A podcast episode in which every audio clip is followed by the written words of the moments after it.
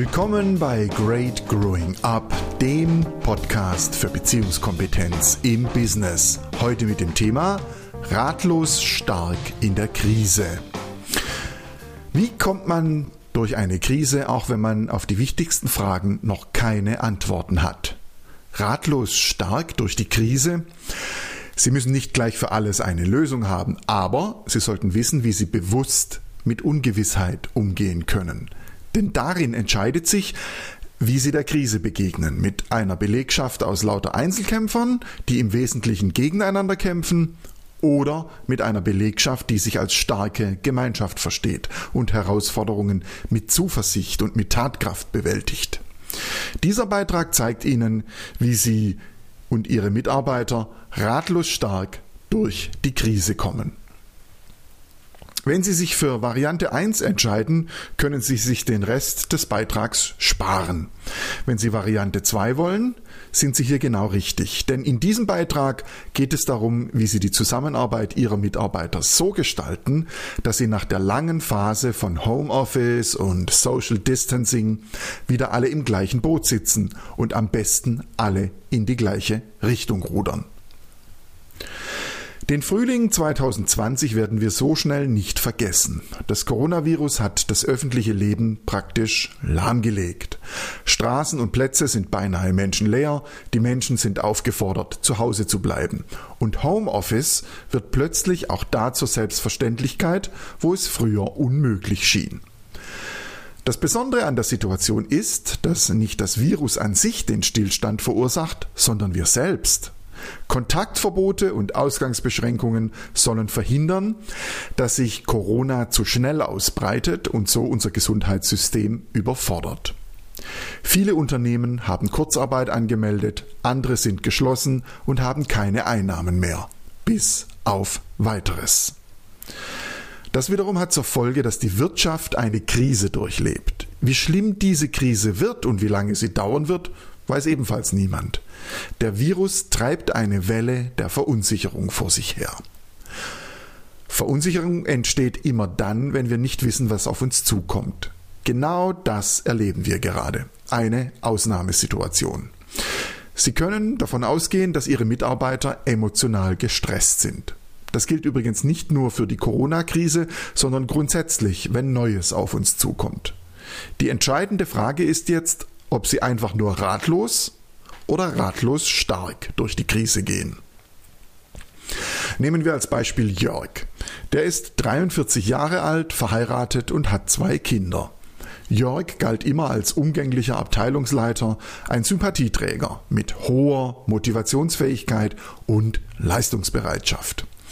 Seit einigen Wochen aber nehmen ihn seine Kollegen ganz anders wahr. Jörg wirkt zugeknöpft und leicht reizbar. Sie beobachten, dass die Kollegen auf Abstand zu ihm gehen. Noch mehr Zeit vergeht und ihnen fällt auf, dass die Produktivität von Jörgs Abteilung nachlässt. Ganz vorsichtig beginnen sie ein Gespräch mit Jörg. Der reagiert genauso, wie sie es befürchtet haben. Er ist gereizt und antwortet ausweichend oder pampig. Seine Kernbotschaft ist die Ich weiß nicht, was ihr alle wollt, an mir liegt es nicht, ich bin so wie immer. Sie erkennen, dass sie so nicht weiterkommen. Sie sind ratlos. Eines allerdings haben sie bewirkt. Jörg weiß jetzt, dass er etwas unternehmen muss. Und das tut er.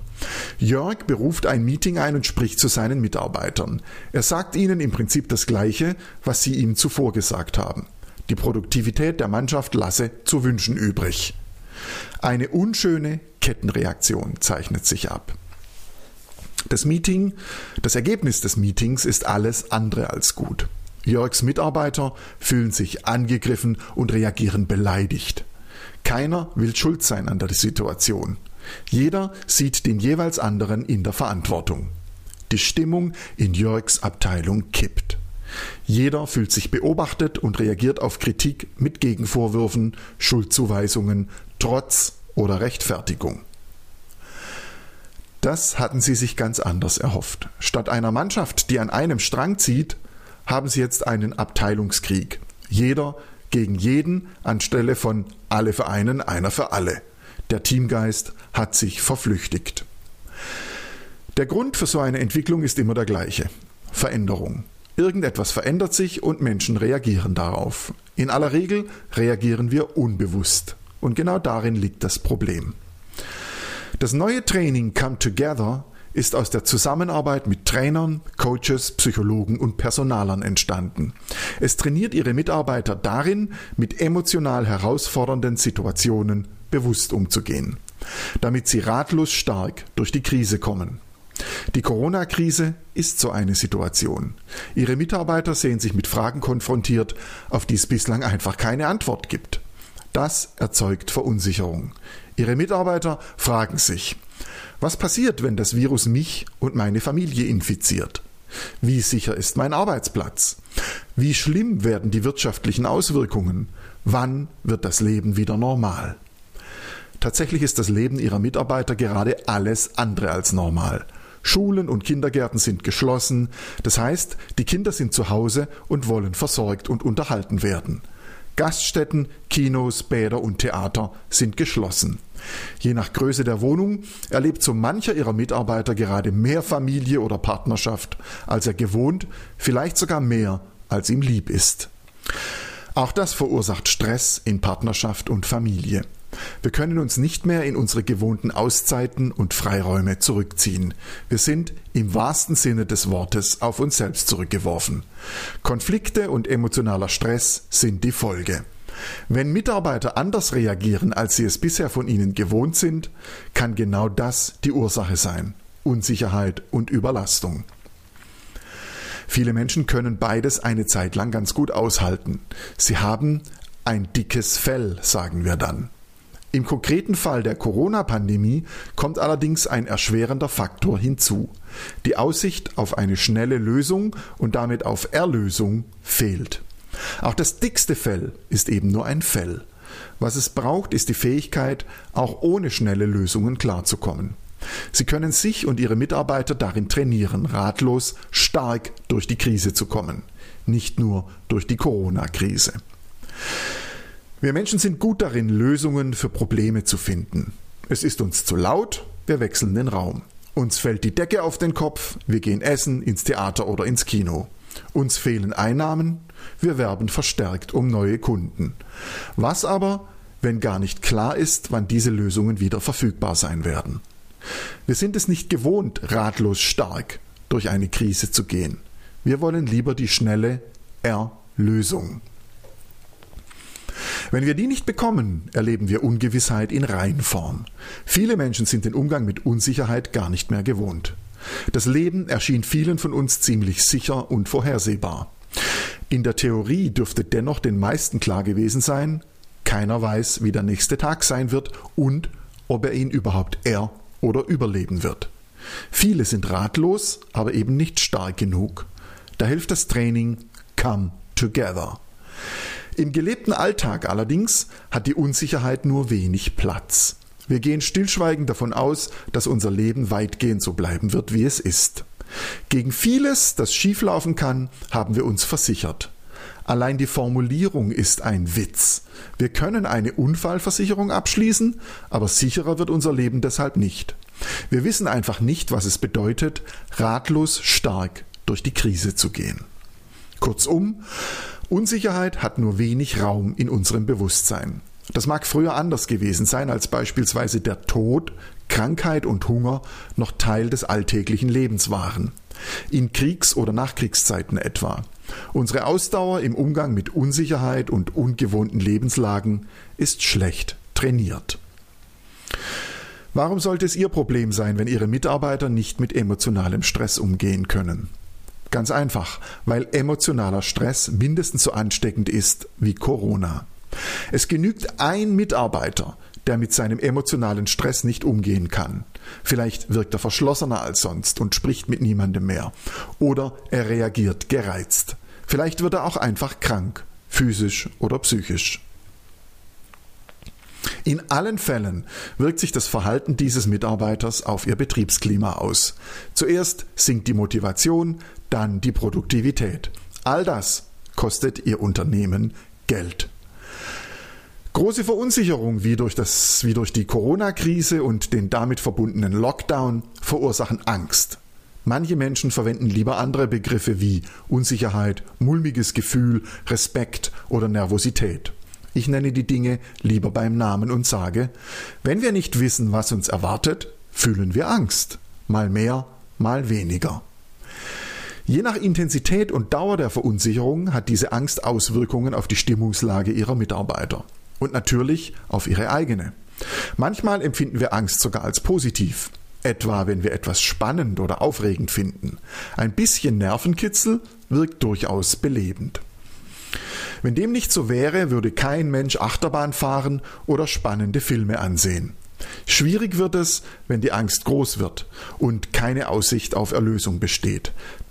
Dann kann sie zu lähmenden Erschöpfungszuständen führen. Wenn das geschieht, fällt es uns unglaublich schwer, ratlos stark durch die Krise zu gehen. Vielen Menschen ist gar nicht bewusst, dass ihr Umgang mit emotionalem Stress sehr anstrengend ist. Vor allem für sie selbst. Vor allem, wenn sie das als negativ empfundene Gefühl verdrängen. Zum Beispiel, weil sie nicht als Angsthase oder als Schwächling erkannt werden wollen. Verdrängung kostet unglaublich viel Kraft. Es ist anstrengend, ein Gefühl zu unterdrücken und eine Rolle zu spielen, die nicht unserer gefühlten Wahrheit entspricht. Das kostet richtig viel Energie. Die Anstrengung kann so groß sein, dass Menschen sich isolieren und in eine Art Lähmung verfallen. Wenn die Gedanken immer nur darum kreisen, von einer Situation überfordert zu sein, befinden wir uns bereits auf der Abwärtsspirale. In diesem Strudel ist kein Platz für positive Gedanken, für Zuversicht oder Vertrauen.